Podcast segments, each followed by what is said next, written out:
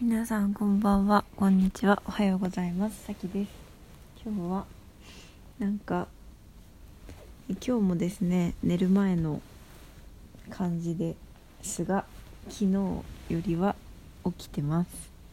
昨日はですねマジで寝る間際テンションのふわふわとしか喋ってなかったのになんと一晩で24人も一晩？1日で24回も再生されてて私はびっくりしています。今日はねあのねネットフリックスのドラマの「セックスエデュケーション」っていうドラマの話をしようと思います。あの Netflix に入ると見れる、まあ、 Sex Education って性教育っていう意味なんですけど、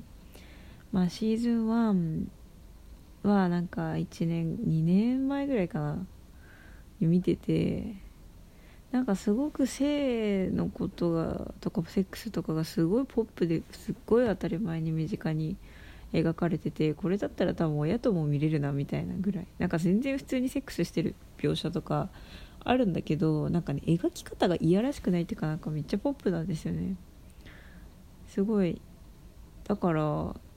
いいドラマだなと思ってて。でシーズン2ずっと見てなかったんですけどようやく見てなんかねよりねいいドラマだなって思ってますね。なんかそのポップな中にめっちゃ学びがあるんですよ。でその学びが例えばあれ私これ 昨日この話したな。昨日この話したなこのポッドキャストで。でその昨日したのは多分あのー、なんかテクニックとかそのセックスにおけるテクニックとか勉強して実践してってやりたくなるけどそうじゃなくて人によって違うんだからあの相手に聞こうって話ですよね。そういうことがあったと。ドラマでね。でなんか例えばですねそのそこからまたさらに見進めましてですね。例えばその男性同士のセックスで、えー、なんか男性同士のセッックス男性同士のカップルがいて1人が童貞ででも彼氏には言えなくてなんかそのアナルセックスをするためにはアナルの洗浄しないといけないと。だけどその仕方がわからないし調べてもなんかよくわかんないみたいな。なんかそういうそのアナルの洗浄の仕方をどうやってやるかみたいなことがねこう出てくるわけですよ。なんかそういうことすら知らないじゃないですか普通。普通っていうかなんかもううん、うん、男性同士のセックスについての知識って別に得られない得ら得られる機会全然ないじゃないですか。ね。いやすごい面白いなと思って。でも結局そのあのその彼を彼はそのえっと童貞で言えないって言ってた彼はその詳しい人に聞くんだけどその人にあのアナルの洗浄の仕方も話せない人とはセックスするのは早いって言われていやマジその通りだなと思ってなんかそういう話もできない人とセックスするっていうのはやっぱり結局あのありのままの自分を出せないということだからやっぱりこうセックスしたとしても無理をしてしまうからいやほんとその通りだなと思ってで彼に言うんですよね。ちゃんと自分は童貞で洗浄の仕方もわからないと。そしたら「なんだよ言ってくれよ」みたいな感じであの普通に仲仲良くなるっていうか仲直りするっていうか。いやいいなと思って。なんかめっちゃネタバレしてますね。はいごめんなさい。ネタバレしていて本当申し訳ない。でもね結局ねやっぱりねコミュニケーションっていう結論にね至ることが多くてなんかすれ違いとかそのフェフェチ何々フェチとかなんで彼女がこういう行動するのかわからないとかそういうのいっぱい出てくるんだけど結局その相手とちゃんと話し合うっていうかその相手がどうしてそういうことをするのかっていう根源を聞いてそしたらなんだお互い好き同士だったからかとかああなるほどそういうこと思ってたんだみたいなことで解決することが多くってやっぱりコミュニケーションなんだなって思いますね。うん。でなんかいろんなセクシュアリティについても学べるんですよね。いろんなセクシュアリティの人が出てくるので、うん、例えば前、えーと、この1個前のポッドキャストでも話したアセクシュアル、えっと、性的な意味での好意を持たないというかあの恋愛まあ恋愛はするけどセックスに興味がないって人もいれば恋愛もセックスも興味がないっていう人もいますけどそういうアセクシュアルだとかパンセクシュアルっていうか性別とかなごめんなさいちょっとこれ詳しくないからあれなんですけど心のつながりが大事みたいな意味だったかな。とかなんか普通にその女性同士の夫婦が出て夫婦？えっとお母さんお母さん子供っていう家族関係が出てきたりとか、まあ、バイセクシュアルが出てきたりとか本当にいろんなグラデーションの、えー、そのグラデーションの中のいろんなところに属した人たちが出てくるんですよね。そのバイセクシュアルでもと本当に平等のバイセクシュアルだったり男の人の方が好きだったりとかなんかそうだから本当多様な人が出てくるので面白い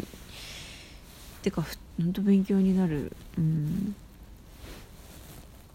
めっちゃいいですね。こういう。そんでなんかやっぱこうまあ日本でもねその子供に対して性のことを教えるべきではないっていう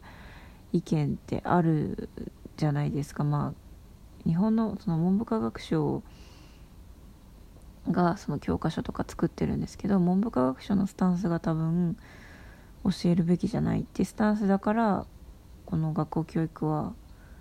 教えちゃんと教えてなくてって感じだからまあでそのそういう問題がそのそのドラマの中でもやっぱ出てきて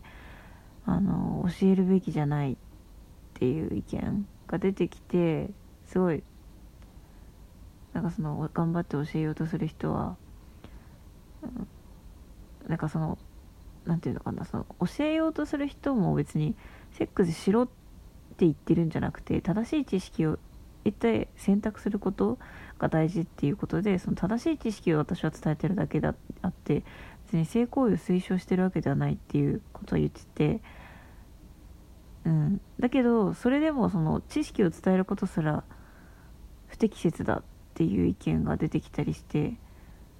なんかねやっぱ難しい苦しいというか。だけどまあそのドラマの中ではその性教育をきちんと伝えている人に助けられた人たちがちゃんと声を上げて私はその人のおかげで人生が変わったとかそういうことを言ってくれてなんかすごいなんか泣けましたね。なんか泣くとこなのか分かんないけど私はその性教育をやろうとしてる人間として苦しいって思いながら見ててそこでこの性教育きちんと学べたことで人生変わりましたみたいな人たちが出てくるっていうドラマの演出にうん泣いた。うん。泣いた。なーって思いますね。泣いたなって思いますね。じゃない。泣いたんだわ。いやーいいドラマだな。なんかまだシーズン2の8話までしかねネットフリックスで見れなかったんですけど。早く続き見たいな。そしてまあ ABEMATV で日本ではねあの17.3というドラマやってましてこちらもその Sex Education みたいにあのリアルな感じでポップにドラマ見てる中で勉強になるみたいなすごくいいドラマなのでこっちもぜひねチェックしてください、えー、無料ですね。今無料で3話まで見れます。でそれからえっとあとね自分が何で性教育受けたんだろうって考えた時に思い浮かんだのがね「グリー」っていうドラマなんですよ。でグリーはアメリカのドラマで同じくネットフリックスで見れるんですけど、えー、グリーは音楽のドラマなんですよね。なんか合唱合唱クラブみたいな歌って踊る合唱部みたいな感じでその全然性教育がメインではないんですよ。ただその、えー、高校生のアメリカの高校生たちのまあ日常とその中で出てくるその合音楽。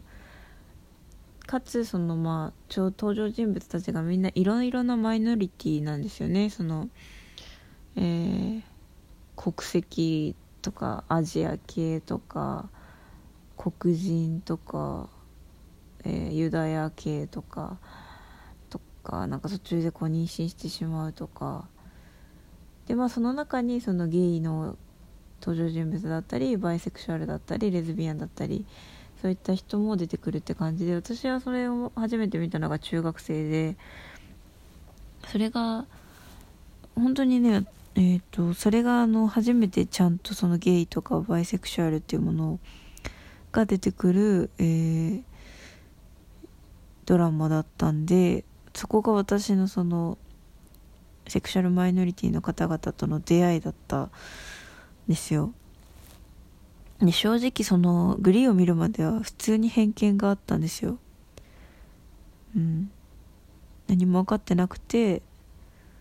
なんかなんか嫌な感じだなって思ってたんですよそういう話を聞くと。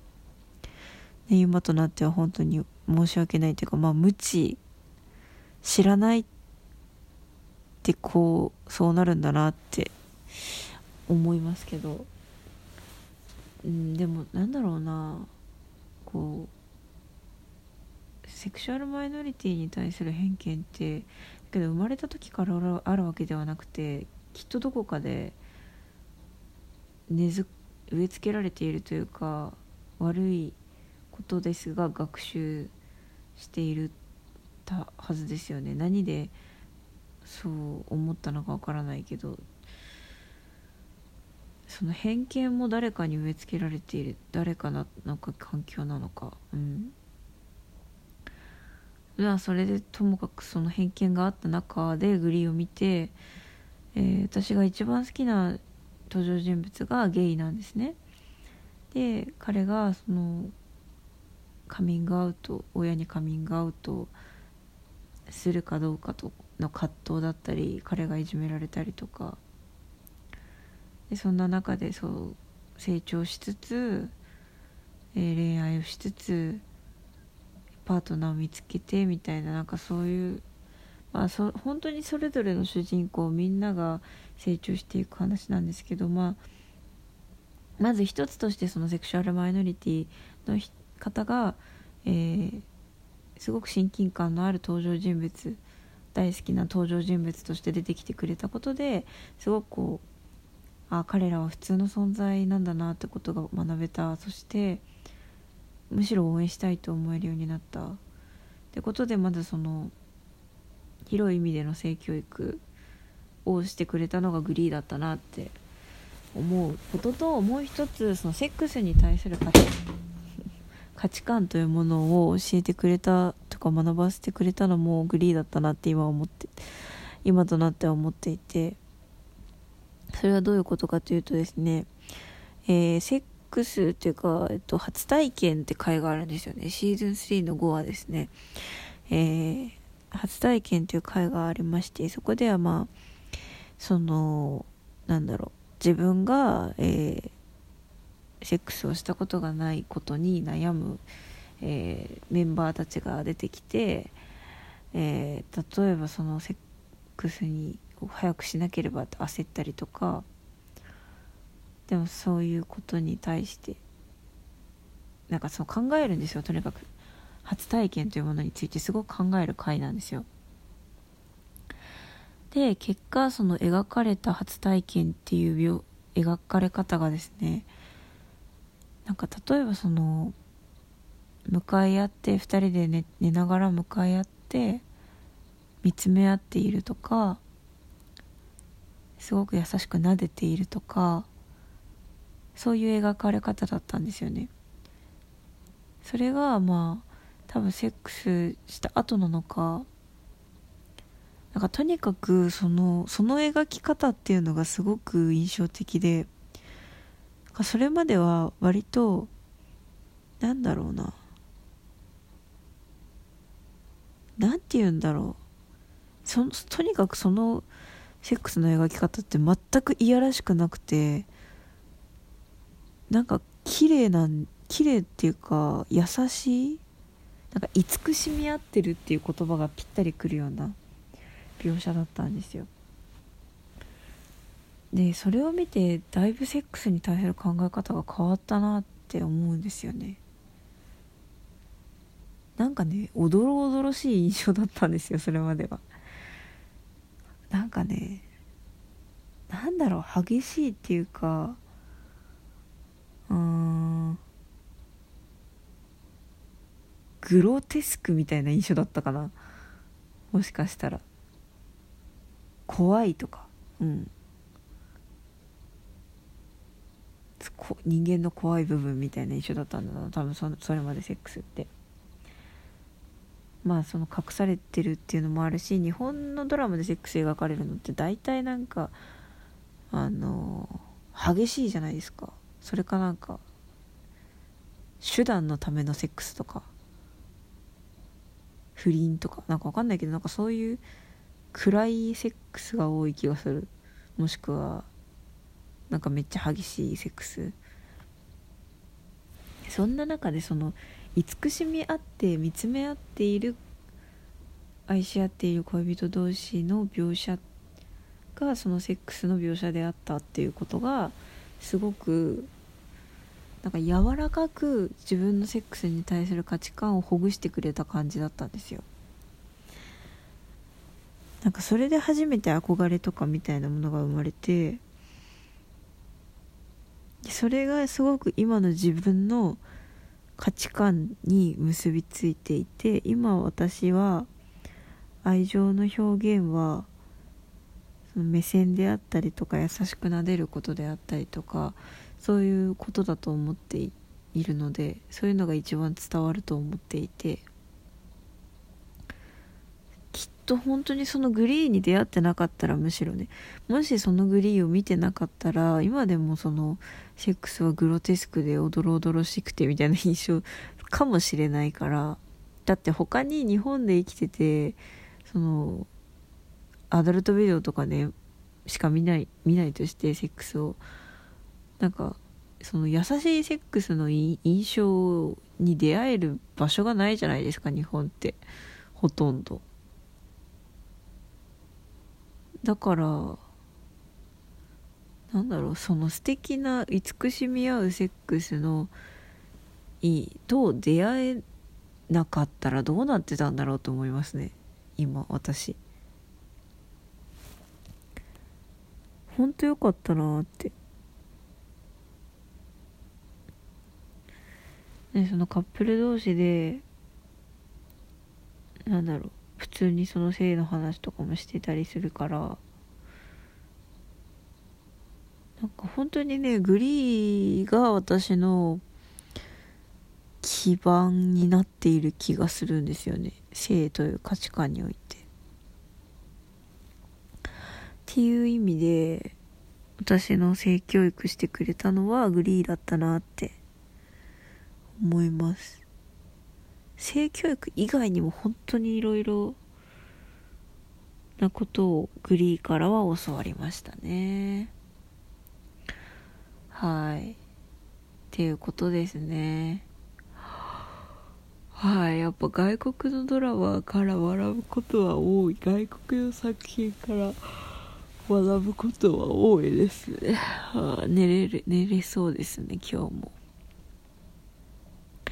ということで今日も最後まで聞いてくれてありがとうございました。ね、ぜひ YouTube もね、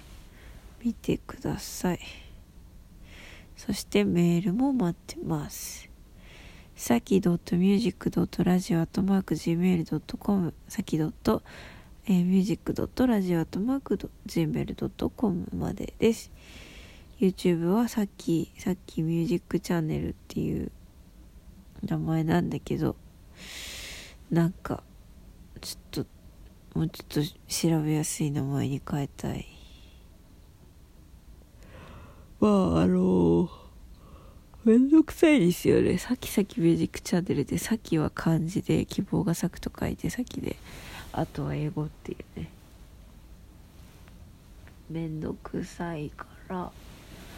変えたいなあ無駄にその外国受けをね意識したチャンネル名ということででもちょっと外国向けにしなくてもいいだろうなって。はあ。いや今日もねこのポッドキャストのおかげで私は安眠できそうでございます。ということで皆様おやすみなさいの人おやすみなさい、えー、こんな眠いラジオの後からでも、えー、一日頑張るぞという方は良い一日をお過ごしください。それではまた会いましょう。バイバーイ。